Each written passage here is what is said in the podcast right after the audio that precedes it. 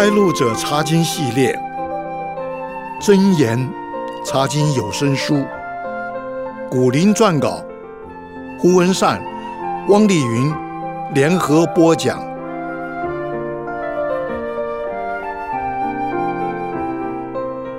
弟兄姐妹平安，我是文善，我是丽云，弟兄姐妹好。我们要继续查考《真言》这卷书的引言。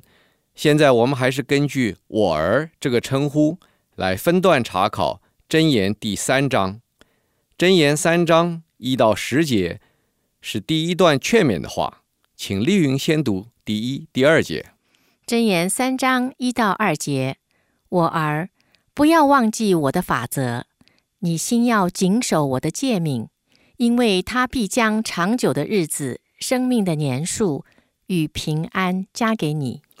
对神的子民来说，箴言所教导的法则和诫命，应该是根据耶和华神当年在西乃山上所颁布的十条诫命，内容就记载在出埃及记第二十章。丽云，请你帮我们温习一下好吗？好的，这十条诫命怎么样划分法？有几种不同的看法，我就采用比较多人认同的分法。第一诫说到，除了耶和华神以外，不可以有别的神。第二诫说到，不可以雕刻偶像或者任何受造之物的形象来拜。第三诫说到，不可以妄称耶和华神的名。第四诫说到，当守安息日为圣日。第五诫说到，当孝敬父母。剩下的五戒是不可以杀人，不可以奸淫，不可以偷盗，不可以作假见证陷害人，不可以贪恋人的财物。谢谢丽云。不少圣经学者认为，前面四戒强调人和神之间的关系，后面六戒强调人和人之间的关系。不过，犹太人却认为，应该把第五戒当孝敬父母。归到人和神之间的关系，因为父母是神在地上的代表。其实无论怎么划分，都不是最重要的事情。最重要的应该是智慧教师在这里所提醒的：不要忘记，要谨守。丽云，如果真的去遵守神的诫命，会怎么样呢？在刚才念的第二节提到三项好处，就是长久的日子。生命的年数和平安，长久的日子在旧约圣经原文希伯来文是指健康，而生命的年数是指长寿。健康、长寿、平安，真是人人都想得到的福气。对，请你接着念箴言三章三四节。箴言三章三到四节，不可使慈爱诚实离开你。要系在你颈项上，刻在你心板上，这样你必在神和世人眼前蒙恩宠，有聪明。诚实也可以说是信实，慈爱和信实都是神的属性。神的子民要学像他，做个慈爱诚实的人。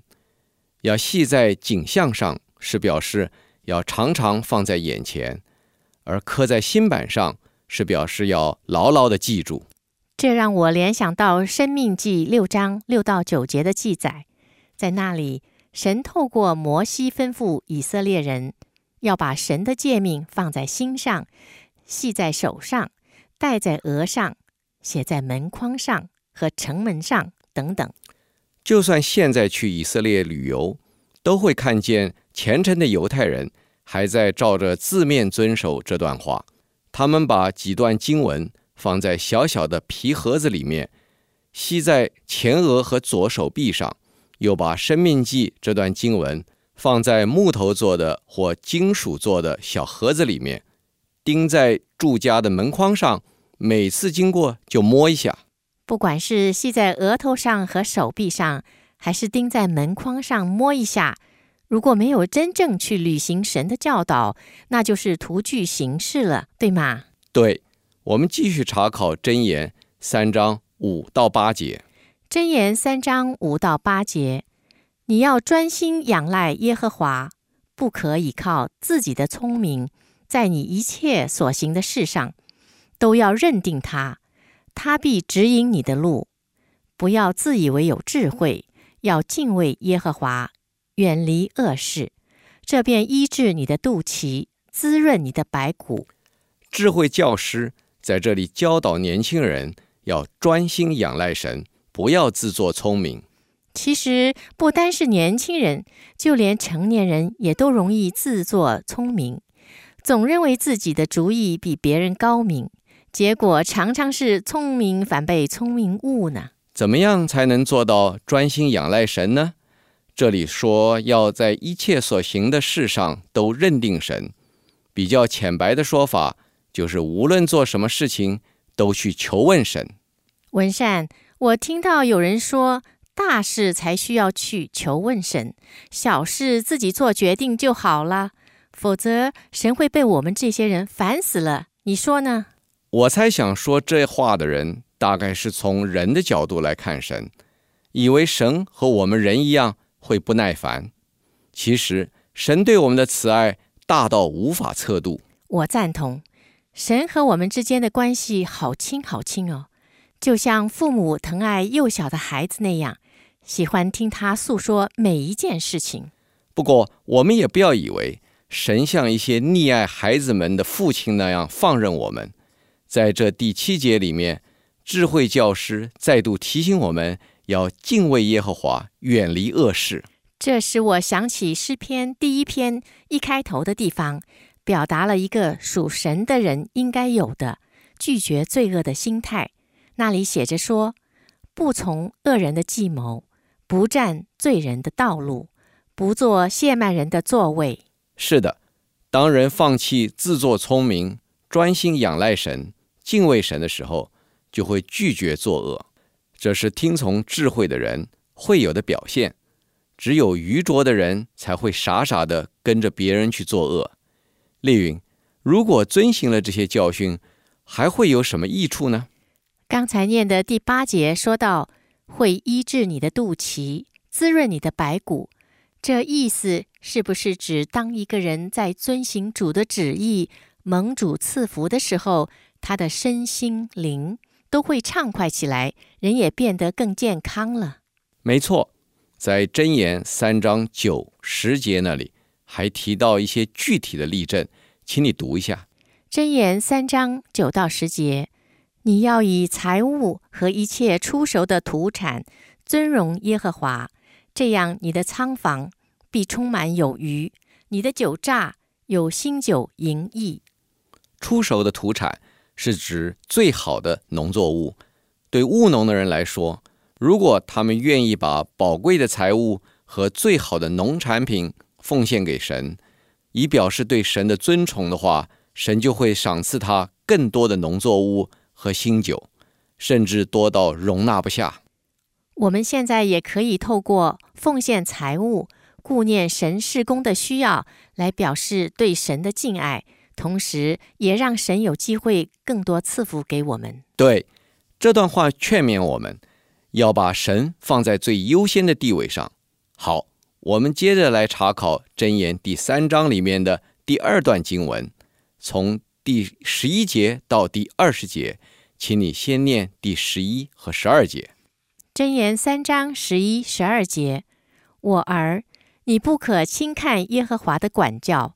也不可厌烦他的责备，因为耶和华所爱的，他必责备，正如父亲责备所喜爱的儿子。这里的管教有惩罚的意思。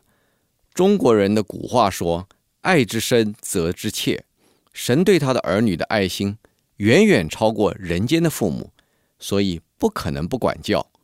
更何况神是全知全能的神，人如果不理会他的管教，必定会自食恶果，请你接着读第十三节到第十八节。箴言三章十三到十八节，得智慧、得聪明的，这人变为有福，因为得智慧胜过得银子，其利益强如金金，比珍珠宝贵。你一切所喜爱的都不足以比较，他右手有长寿，左手有富贵。他的道是安乐，他的路全是平安。他与持守他的做生命树，持定他的俱各有福。从这段话，我们看到，活在所罗门王那个时代的人和活在现代的人一样，都有一些共同追求的目标，可以用四个中国字来代表，就是福、禄、寿、喜。丽云，请你在这段经文里面找出一般人所喜欢的这四件事，好吗？好的。我看到有福字，而禄字就是富贵，表示官运亨通，事业发达。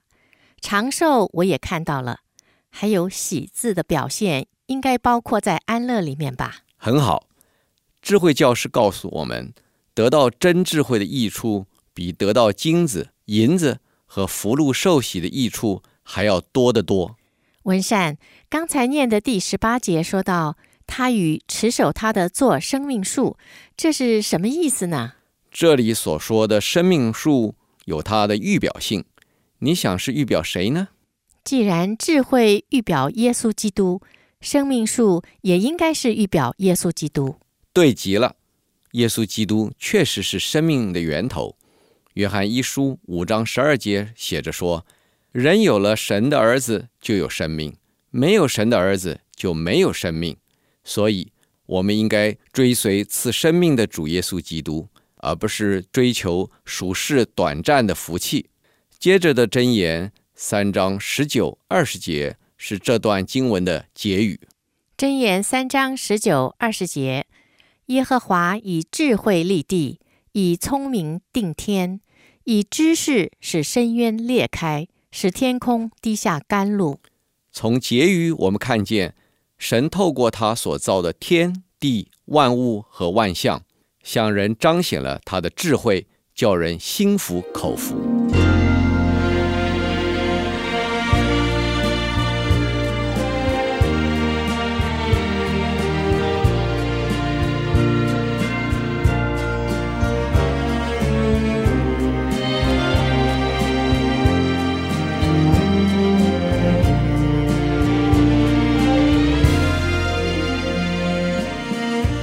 我们接下来查考箴言三章二十一到三十五节，这是以我儿做开始的另一段教训，主要讲到智慧的果效。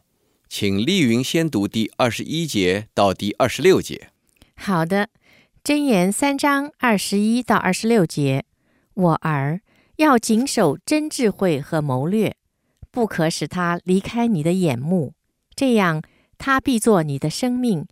景象的美事，你就坦然行路，不致碰脚；你躺下必不惧怕，你躺卧睡得香甜。忽然来的惊恐，不要害怕；恶人遭毁灭，也不要恐惧，因为耶和华是你所倚靠的，他必保守你的脚不陷入网罗。这段经文说到，谨守真智慧的人会得到什么美好的结果？首先，真智慧像一串美德，会成为这个人内在的生命和外在的装饰。换句话说，有内在美，也有外在美。另外，有真智慧的人，就像走在一条康庄大道上，他的人生道路是平坦的，不论白天还是晚上，他都不用担心会发生什么事情。有句话说：“天有不测风云，人有旦夕祸福。”人最怕的就是忽然临到的灾祸，令人措手不及。对，当恶人遭到报应以致灭亡的时候，我们心中也难免受到警戒。但是智慧教师在这里安慰敬畏神的人，不用惧怕。丽云，你知道为什么吗？答案就在第二十六节，因为有神可以倚靠，神必保守。是的，有一位姐妹和亲友写信的时候。最后总是加上一句：“神是可靠的”，作为彼此的提醒。请你接着读第二十七到三十节。箴言三章二十七到三十节：你手若有行善的力量，不可推辞，就当向那应得的人施行。你那里若有现成的，不可对邻舍说：“去吧，明天再来，我必给你。你的邻舍既在你附近安居，你不可设计害他。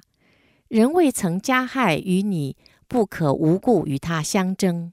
这里说到智慧人有一种美德，是看见别人有需要就伸出援手，而且是把握机会及时的帮助。还有跟邻居和睦相处，也是为人处事的基本原则。再进一步，就是跟所有的人都不要无故相争。这是爱人如己这条命令的具体表现。接着，智慧教师又把义人和恶人加以对比，请你读箴言三章三十一到三十四节。箴言三章三十一到三十四节：不可嫉妒强暴的人，也不可选择他所行的路，因为乖僻人为耶和华所憎恶，正直人为他所亲密。耶和华咒诅恶人的家庭，赐福与义人的居所。他讥诮那好讥诮的人，赐恩给谦卑的人。这里的强暴的人、乖僻的人、恶人和好讥诮的人是同一类的人，可以用恶人来代表他们。令人困惑的是，那些恶人有时候竟然过得很不错，甚至令人好羡慕。智慧教师警告说，千万不要效法他们。丽云，你知道为什么吗？在这段经文里面提出了一些理由，因为神憎恶恶人，连他们的家庭都被咒诅，所以恶人虽然表面上很风光，其实他们自己和家人都陷在不幸当中了，不值得羡慕。是的，这里的正直人、艺人和谦卑的人也是同一类的人，可以用一人来代表。一人有完全不同的结局。耶和华与他们亲近，又赐恩赐福给他们。箴言三章三十五节是这一段劝勉的结语。箴言三章三十五节：智慧人必承受尊荣，愚昧人高升也成为羞辱。结语说道：听从智慧的人，至终得到尊荣；而不听从智慧的愚昧人，至终招来羞辱。接着。在箴言第四章也有三段以我儿或者以众子啊作为开始的智慧之言。第一段在第一节到第九节，请丽云先读第一节到第四节。箴言四章一到四节，众子啊，要听父亲的教训，留心得知聪明，因我所给你们的是好教训，不可离弃我的法则。我在父亲面前为孝子，在母亲眼中为独一的娇儿。父亲教训我说：“你心要存记我的言语，遵守我的命令，便得存活。”众子啊，这个称呼白话一点就是孩子们。智慧教师在这里劝导年轻人要听从父亲的教训。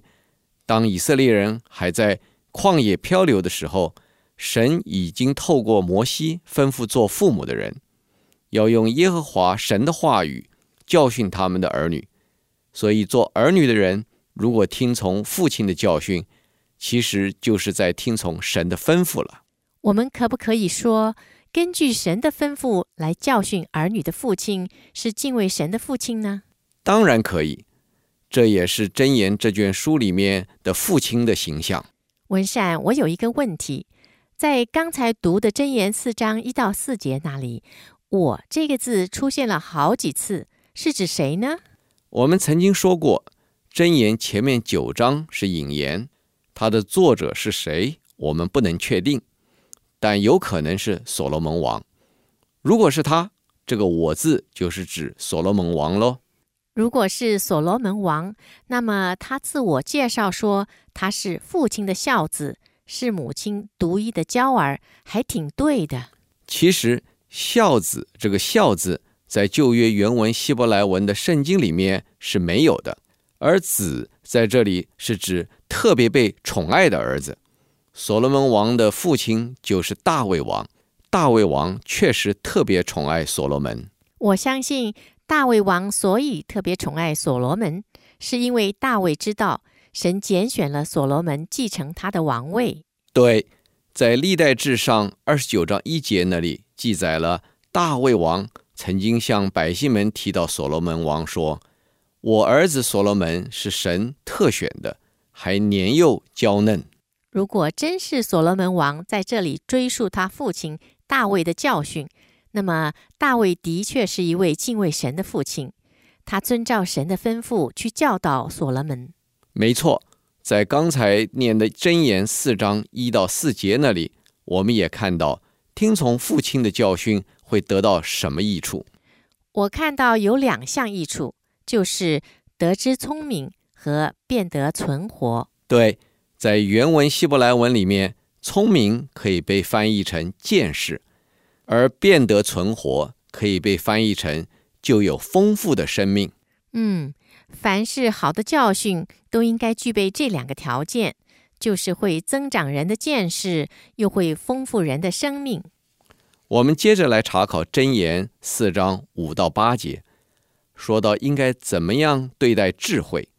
当丽云读这段经文的时候，请弟兄姐妹特别留意，有哪些动词是命令式，比方说要怎么样，不可怎么样等等。好的，我来读真言四章五到八节：要得智慧，要得聪明，不可忘记，也不可偏离我口中的言语，不可离弃智慧。智慧就护卫你，要爱他，他就保守你。智慧为首，所以要得智慧，在你一切所得之内，必得聪明。高举智慧，它就使你高升；怀抱智慧，它就使你尊荣。相信您已经注意到，有好些命令式的词句，说到我们应该怎样对待智慧。我发现要得智慧和要得聪明，一共提了三次。要得。这个说法在旧约圣经原文希伯来文也有“买”的意思。人为了得到珍贵的东西，不惜花大钱，而真智慧那么宝贵，我们更应该不惜任何代价来换取智慧。在箴言里面的智慧预表了耶稣基督，他是最宝贵的。为了他，其他的一切都可以舍弃。丽云，在这方面。你认为谁可以做我们的好榜样？当然是使徒保罗喽。在腓立比书三章八节那里写着，保罗说：“他以认识主耶稣基督为至宝，他为了得着基督，已经丢弃万事，看作粪土。”是的，希望我们都像保罗那样，看见耶稣基督比一切都宝贵。另外，我看到有三项消极方面的命令。就是不可忘记、不可偏离和不可离弃智慧，它们之间有没有什么差别呢？在意义上有一点点差别。比方说，忘记是指根本就没有存记在心里，这头听了，那头就忘掉了；而偏离或离弃是指忽视或者不理会智慧的吩咐，也可以说是明知故犯。换句话说，光是记得神的话语还不够，必须要重视神的吩咐，愿意照着去做。对，在雅各书一章二十二到二十五节那里有类似的教训，请你帮我们读一下。好的，雅各书一章二十二到二十五节，只是你们要行道，不要单单听到，自己欺哄自己，因为听到而不行道的。就像人对着镜子看自己本来的面目，看见走后，随即忘了他的相貌如何。